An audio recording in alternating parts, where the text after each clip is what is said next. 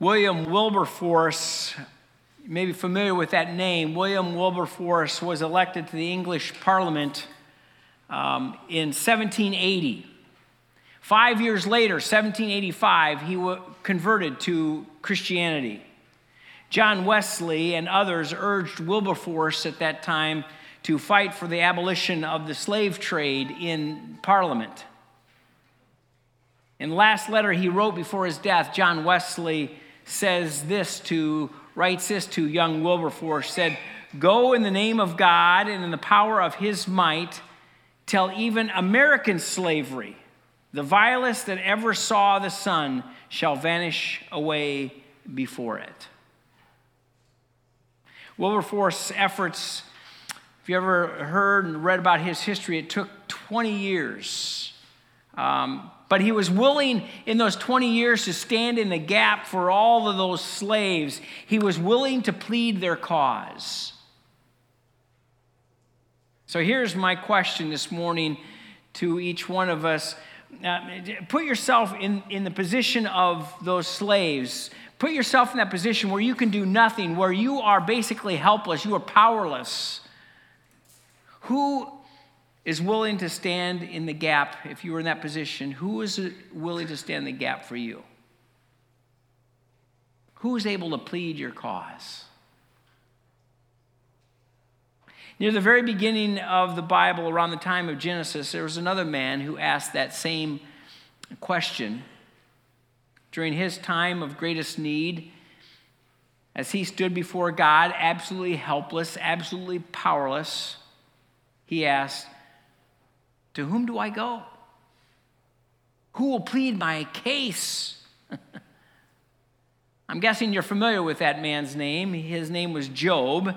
Remember his story, right? Um, one day he had everything, and the next day everything was lost.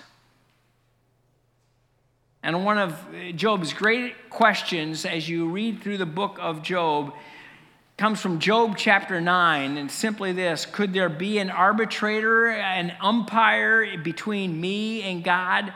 Someone who could go be a go-between, who could lay hands on... a hand on both God and on man. Now, to be honest, you continue reading the book of Job, and Job um, never gets much of an answer to his question from God. God doesn't seem to respond to his question at all. Um, and it's still one of those great questions that people are asking these days around the world. I mean, you go around the world and you can find people um, spinning prayer wheels. You can find people uh, cutting themselves and piercing their bodies and, and lighting candles before all sorts of different altars. And they're asking that question of Job. They're asking that question, who can be the go-between between God and man? That's the great question the writer of Hebrews tackles in the last part of chapter four and the first ten verses in chapter five. So I invite you to turn with me to Hebrews. Hebrews, near the end of the New Testament, the book of Hebrews. Look with me, Hebrews chapter four. We're going to start by looking at verse fourteen. Hebrews chapter four, starting in verse fourteen. This is what the writer says. He says, "Since then, we have a great high priest who has passed through the heavens, Jesus, the Son of God. Let us hold fast our confession." Um, that is our word, since there, okay? Catch that. If you haven't been with us, uh, we are in a um, short four-week sermon series titled Good Sense.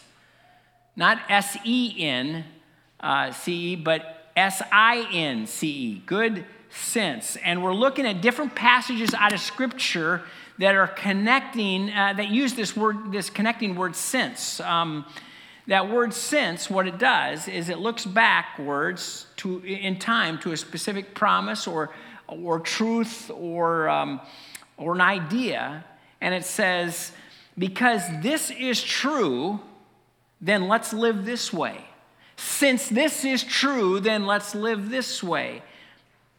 So we have two questions then this morning. Well, number one, what is the truth that we're to hold on to? And then how should we live because of that truth? Okay? Let's answer the first one. The truth is right here, very, very front. The truth is we have a great high priest. Of course, uh, to you and I, we don't hear um, much about high priests these days. I mean, when was the last time you looked in the Star Tribune and you read much about a high priest? My guess is never. Um, but you have to understand, to the Jews of that day, the one who this writer of Hebrews is writing to, the terms high priest and sacrifice and animals and, and blood and altars would have been as familiar to them as the terms that you find in baseball, single, double, triple, you know, are, are to us. Could there be an arbitrator, an umpire, that could put his hand both on God and man?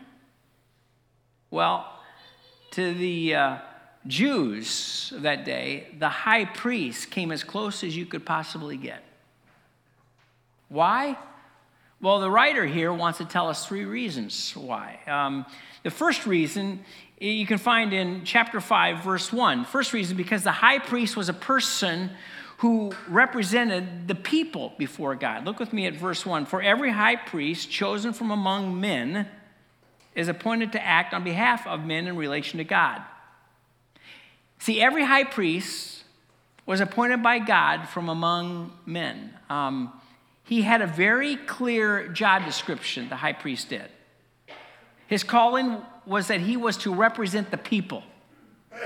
And the point here was that he could do that because he himself was one of the people. I mean, he was a human. He was not superhuman. He was, he was one of them. So when someone would come up to him and, and talk to him about uh, family problems, the high priest, um, he knew what they were talking about. Or when someone would come up and, and say to him, uh, listen, I'm having a problem in my marriage. He didn't say, what? I mean, what's that like? No. Um, the high priest, he knew what it was like.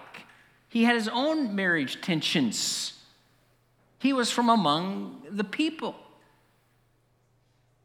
Now, I, some of this is paralleled um, in your pastors here. I mean, you you recognize your pastors, Pastor Jason, Pastor Paul, Pastor Jay, myself. I mean, we're all um, just like you. um, yes, God has called us, but we are, you know, one of you. We're among the men, uh, among the people. Um, um, some of you wonder sometimes, do, do pastors wear blue jeans? Right here, okay? You can see it. You know, do, do pastors uh, really uh, clean their ba- own bathrooms in their homes? Yes, double yes. uh, sometimes people make a comment to me, say, you know, I, I know you've never really faced this temptation, but, and I want to say to them, are you kidding me? Are you kidding me? I mean, I know some of you might think that my wife, Becky, uh, you know, when I walk in the door, calls me Reverend, you know, but I got to tell you, it's not true. I wish it might, but no, it's not true. Um, likewise, see, you got to understand the high priests, they were normal human beings just like everyone else. Second, the high priest was someone who offered gifts and sacrifices. Look again with me at verse one, the last half. He says, to offer gifts and sacrifices for sins. That's what the high priest's role was. There are two things they were required to do for the people. The first one is they were to offer gifts to God. That is, gifts of praise. That is, they were to say thank you to God. We give praise to God. Sunday mornings in worship, we give praise to God. Second, the high priest was required to offer sacrifices for sins. Um, these were sacrifices of atonement. Um, they were bloody. They involved killing lambs or bulls or doves. They were symbols of uh, expiation, a, a dealing with or taking away of, of, of sin. Offering gifts and offering sacrifices for the people was something, see, the high priest, that was what they were to do. The third thing we need to know about the high priest was that um, the high priest understood his own weaknesses. Uh, look with me at verse two. Look what he says here. Five, chapter five, verse two. He can deal gently with the ignorant and wayward, since he himself is beset with weakness. Um, there's two types of sins that, that the writer here refers to. Um, there's the sin of ignorance. Um, these are, are uh, people, um, sins that people commit. They, they don't know the law. They they didn't know that they were sinning. They, they were ignorant, uh, um, unaware. And then there's the sin of, of going astray. People who had drifted. They knew the law, but you know, they had wandered. They, they they hadn't followed the law. They weren't obedient. And by gentle persuasion and reasoning, the high priest uh, was to bring them back. The high priest was to deal gently with people uh, who, who who had come to him. I love that idea, don't you? Here it is. That's what the high priest was to do. They were to be gentle. All of us are called by God to deal with each other gently. When we correct someone, we're to do it gently. When we argue from scriptures uh, uh, with someone who is wandering and try to correct their understanding, we are to do it gently. Because God's not a tyrant. The high priest was to be gentle. Why? It tells us there, because he understood. He knew his own weaknesses. Is there anyone out there that can be an arbitrator, an umpire, a go-between, that can put his hand both on God and man? The high priest could, uh, sort of, but there was a problem, see? Look with me at what he says the problem is. Verse three, because of it, because of this, that is his own weaknesses, he is obligated to offer sacrifice for his own sins just as he does for those of the people. Um, the earthly priest was a sinner, was a failure. Like everyone else, he fell short. So he had to offer sacrifices for himself. And sometimes I, I'm sitting down with a young couple, you know, before their marriage in their premarital counseling. And, um, you know, I can see that they're intensely in love. You know, they just are loving each other. They just love each other. And I ask them, okay, so what are you going to do about forgiveness in your marriage? Um, I ask them, uh, do you realize that that person sitting across from you is a failure? You see, you understand, when, when they're going together and they're engaged and ready to be married, I mean, everything seems to be just perfect, right? Um, you don't see the other person when they're sick or when they're, they're, they're miserable or when they're going through tough times and frustrated at work. And then they marry. And they see the sins of the other person. And so I look at the young woman and I, I, I ask, you realize this guy you're marrying, that he's a real failure, don't you? I mean, I don't I don't mean that he fails deliberately. I just mean that this guy has a memory, you know, like mine, and he's going to fail. And I tell the guy that, that, that she's going to fail as well. And so then we begin talking about, well, how, how are you going to work through this in your marriage? See, you and I, we always come up short. That's the human priest. He was an arbitrator, an umpire, a go-between, but listen, he fell short.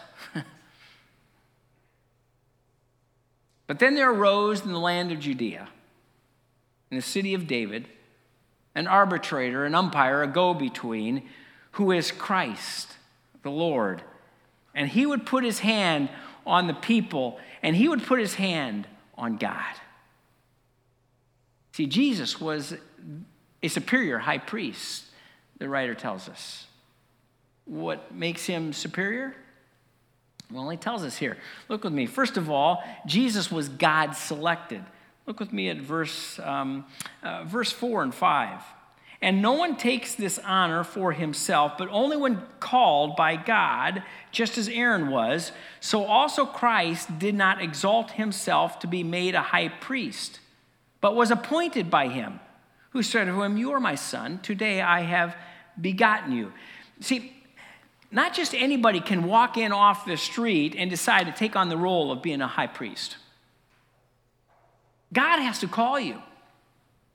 God has to select you. God has to qualify you. And God did that for his son. That's why the writer here quotes from Psalm two there at the very beginning. He says, but was appointed by him who said to him, you are my son. Today I have begotten you. Jesus was one who was selected by his father. It was while Jesus was being baptized by uh, that God the Father told him, you are my son whom I love, with whom I am well pleased. It was while Jesus was standing on that Mount of Transfiguration that a voice spoke from the cloud saying, this is my son whom I love, listen to him. He was the son. Jesus was a son that God had selected. God so loved the world that he gave his only begotten son, an arbitrator and an umpire, a go-between that could put his hand both on the people and on God. Alexandria Flynn of Fremont, Nebraska, was looking forward to her homecoming dance. Um, she, she left home in high spirits, but she did not have her high school I D with her. When the man at the door refused her admission without Uh, her idea, I D, well, she quickly drove home and uh, to get it. Unable to find it, though, um, her mother went back with her to the dance to identify her and to explain it to this man at, at the door. Uh, again, though, he refused admission to her without her I D. Alexandria had the tickets in her hand, but she was not admitted. Even though Alexandria Flynn of Fremont High was the student body president, even though she played cello in the Allstate Orchestra and was on the honor roll and was the school's number one cheerleader, and she had spent hours decorating the gym for the homecoming dance that very day, she was still not admitted. And oh, did I mention? She was also the homecoming queen. But she never did get in. In a similar way, it's a great mistake when someone decides uh, to appoint themselves as their own high priest. And they hope that God will accept them on the basis of their accomplishments or, or their good deeds. There's no way that they can offer sacrifices for their own sins. Someday they'll get to heaven and God will ask them, um, so wh- why should I let you into my heaven? And they'll say, well, I've taken care of my sins. And God will say, insufficient, not good enough, doesn't count. Without Jesus Christ, listen, we have no I D. He's the only one who is sufficient enough to deal with our sins. He was God selected. Not only was God, Jesus God selected, but he was also God perfected. Look with me at verses seven through nine. Look what he says here. In the days of his flesh, Jesus offered up prayers and supplications with loud cries and tears to him who was able to save him from death. And he was heard because of his reverence. Although he was a son, he learned obedience through what he suffered. And being made perfect, he became the source of eternal salvation to all who obey. Um, that phrase, being made perfect, isn't that interesting? When I first read that, I thought, that couldn't be right. A person must have wrote, wrote that wrong, must have been translated wrong. Something's wrong here. Because I've always been taught that Jesus was perfect um, from the very beginning, right? But see, that word perfect there means to be complete. You can be perfectly moral, but not complete. Maturity is maturity. The only way to have experience is through experience, even if you're God. So Jesus learned obedience and learned to be totally complete by suffering. I mean, we know how that works, don't we? Uh, we say if a if a man is never uh, has to suffer, he becomes spoiled. And we talk about children being spoiled, don't we? Um, and they become spoiled because they've never learned obedience, never suffered, never went through pain or had a broken spirit. A child can learn obedience when he's told to eat a candy bar, but it's another thing to learn obedience when you're told to learn to, to clean your room. A soldier can learn obedience by being told to march in a grand parade in his uniform, but another it's a, quite another thing to learn obedience by being told to uh, go to Afghanistan and patrol there in Kabul. So Jesus Christ, catch this, commanded by the Father, following the Father's will, was made totally complete by suffering and going through the pain. Already perfectly wise, now he becomes perfectly experienced. Already perfectly holy, he now becomes perfectly aware of everything that we go through and how it feels. And so he became complete through suffering. And because he did that, it says there in verse nine that salvation is offered. Once he became complete, he became the source of eternal salvation for each of us who obey him. Is there an arbitrator, an umpire, a go-between that can put his hand both on God and us? Yes. Praise the Lord. And he is Jesus Christ, who is both God selected and God perfected. But I want you to see a third quality here. Look back with me at our since statement back in verse fourteen. Chapter four, verse fourteen. Since then we have a great high priest who has passed through the heavens. That's an interesting statement, don't you think? Jesus has gone through the heavens. You say, well, what's that mean? Well, it means that he is with God. Jesus not only passed into the heavens, but he passed through the heavens. See, when we put a couple of astronauts into a rocket and hurl them into space, we are throwing them into the heavens. They're still within the space-time um, continuum. But the claim made here for Jesus is that he passed through the heavens, right? He passed outside the limits of time and space. He no longer is contained within, limited by those boundaries that hold us in the physical limits. He is outside, above, and beyond, and over all. Jesus Christ, unlike any other high priest that ever lived and died, he lived and died and rose from the dead and walked right into the Holy of Holies, into the very presence of God. He passed through the heavens and he walked right into the presence of Father, and he sat down at his right hand and folded his hands and said, there, that finishes it. And on that day, he became our go-between. On that day he died, the curtain that shielded the Holy of Holies um, from everyone for centuries was ripped right open. A new way was opened. And now we have access into God's presence through Jesus Christ, who has become our go-between. Is there an arbitrator, an umpire, a go-between that can touch both God and man? Yes. Yes, and he is Jesus Christ, fully God, fully man. And he's sitting right now in the very presence of God the Father. But of course, if, if you're like me, you, you can begin to wonder, can that type of person really relate to me? I mean, what does a God-selected, God-perfected, throne room-sitting person know about me? It'd be like asking, hey, um, how can President Joe Biden, who only rides around in limousine uh, called Cadillac One, uh, nicknamed the, the Beast, now how can he know anything about what I'm going through, a person who drives a two thousand eight Toyota Matrix?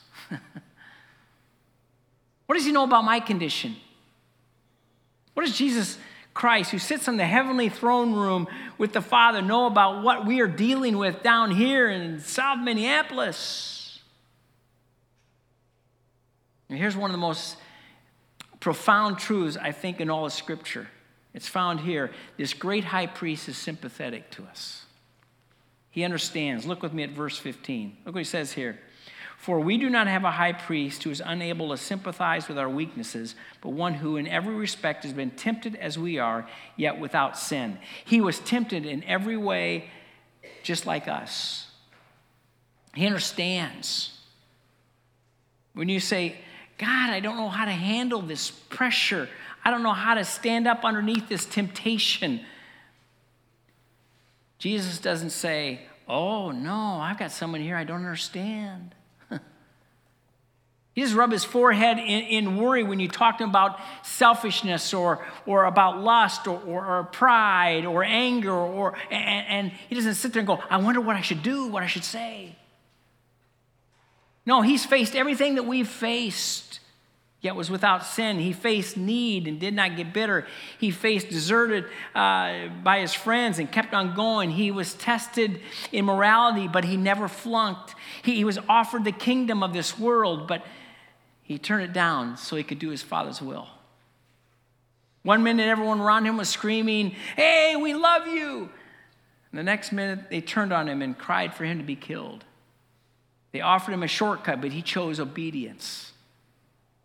He's touched by our frailties because he's experienced the pain and the struggle of temptation, experienced the tests of life. He knows what it's like to cry at night, to be all alone. Nobody understands, even your friends. And he sympathizes. He understands. He understands when you're hurting. He understands when your best friend dies, when your marriage is on the rocks, when you're being gossiped about. And when you tell him your weaknesses, your struggles, he says, I know what you mean. I can help. Come to me. And that answers that second question we asked at the very beginning. How should we live because of this truth? Since Jesus is our great high priest, how should we live? What's our response? Look with me at verse sixteen.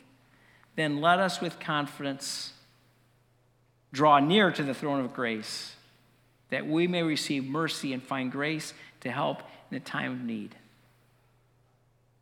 We can approach the throne of God with confidence. Not because of anything we've done, but because of our heavenly high priest. That's why Jesus taught us to pray, our Father. That's why the Apostle Paul said that we can call him Abba, Daddy. We can come boldly before the throne of grace.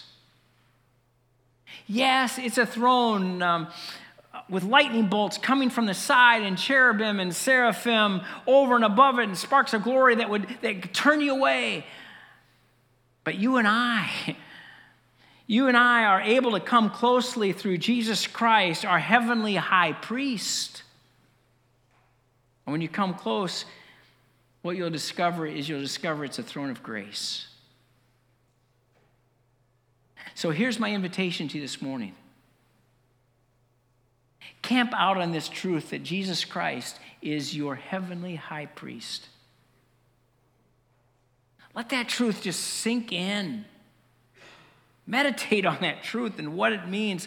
So when you're being tempted, when you're when you're feeling that pressure, feeling like a failure, when you're in need, that you'll be able to say, yes, I'm going to go to, to him with confidence and receive his mercy, receive his grace. Because you know that all he wants to do is to give to you. Again and again. Come boldly, he says, bow your head at, at any moment, or, or maybe when you're driving, pray as you as you drive and say, God, I love you and I need you today in, in my office. I, I, Father, could you help me with this next appointment? God, I'm sorry, I, I, I thought that. I, I, I know you didn't give in to those things, but I did, and I need you. And he says, I understand. Joel, I'll help you. Joel, I'll give you my grace. One of the most moving passages in English literature comes towards the end of Charles Dickens' Tale of Two Cities. It's the story of a French Revolution. Each day, a grim procession of prisoners made its way to the streets of Paris to the guillotine. One prisoner, Sydney Carton, a brave man who had once lost his soul but had now found it again, was now giving his life for his friend.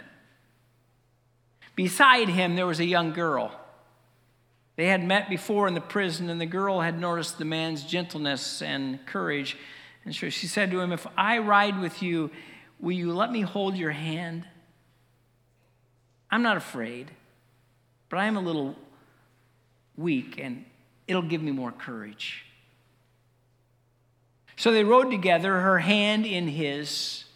And when they reached the place of execution, there was no fear in her eyes. She looked up into the quiet, composed face of her courageous companion and said, "I think you are sent to me by heaven."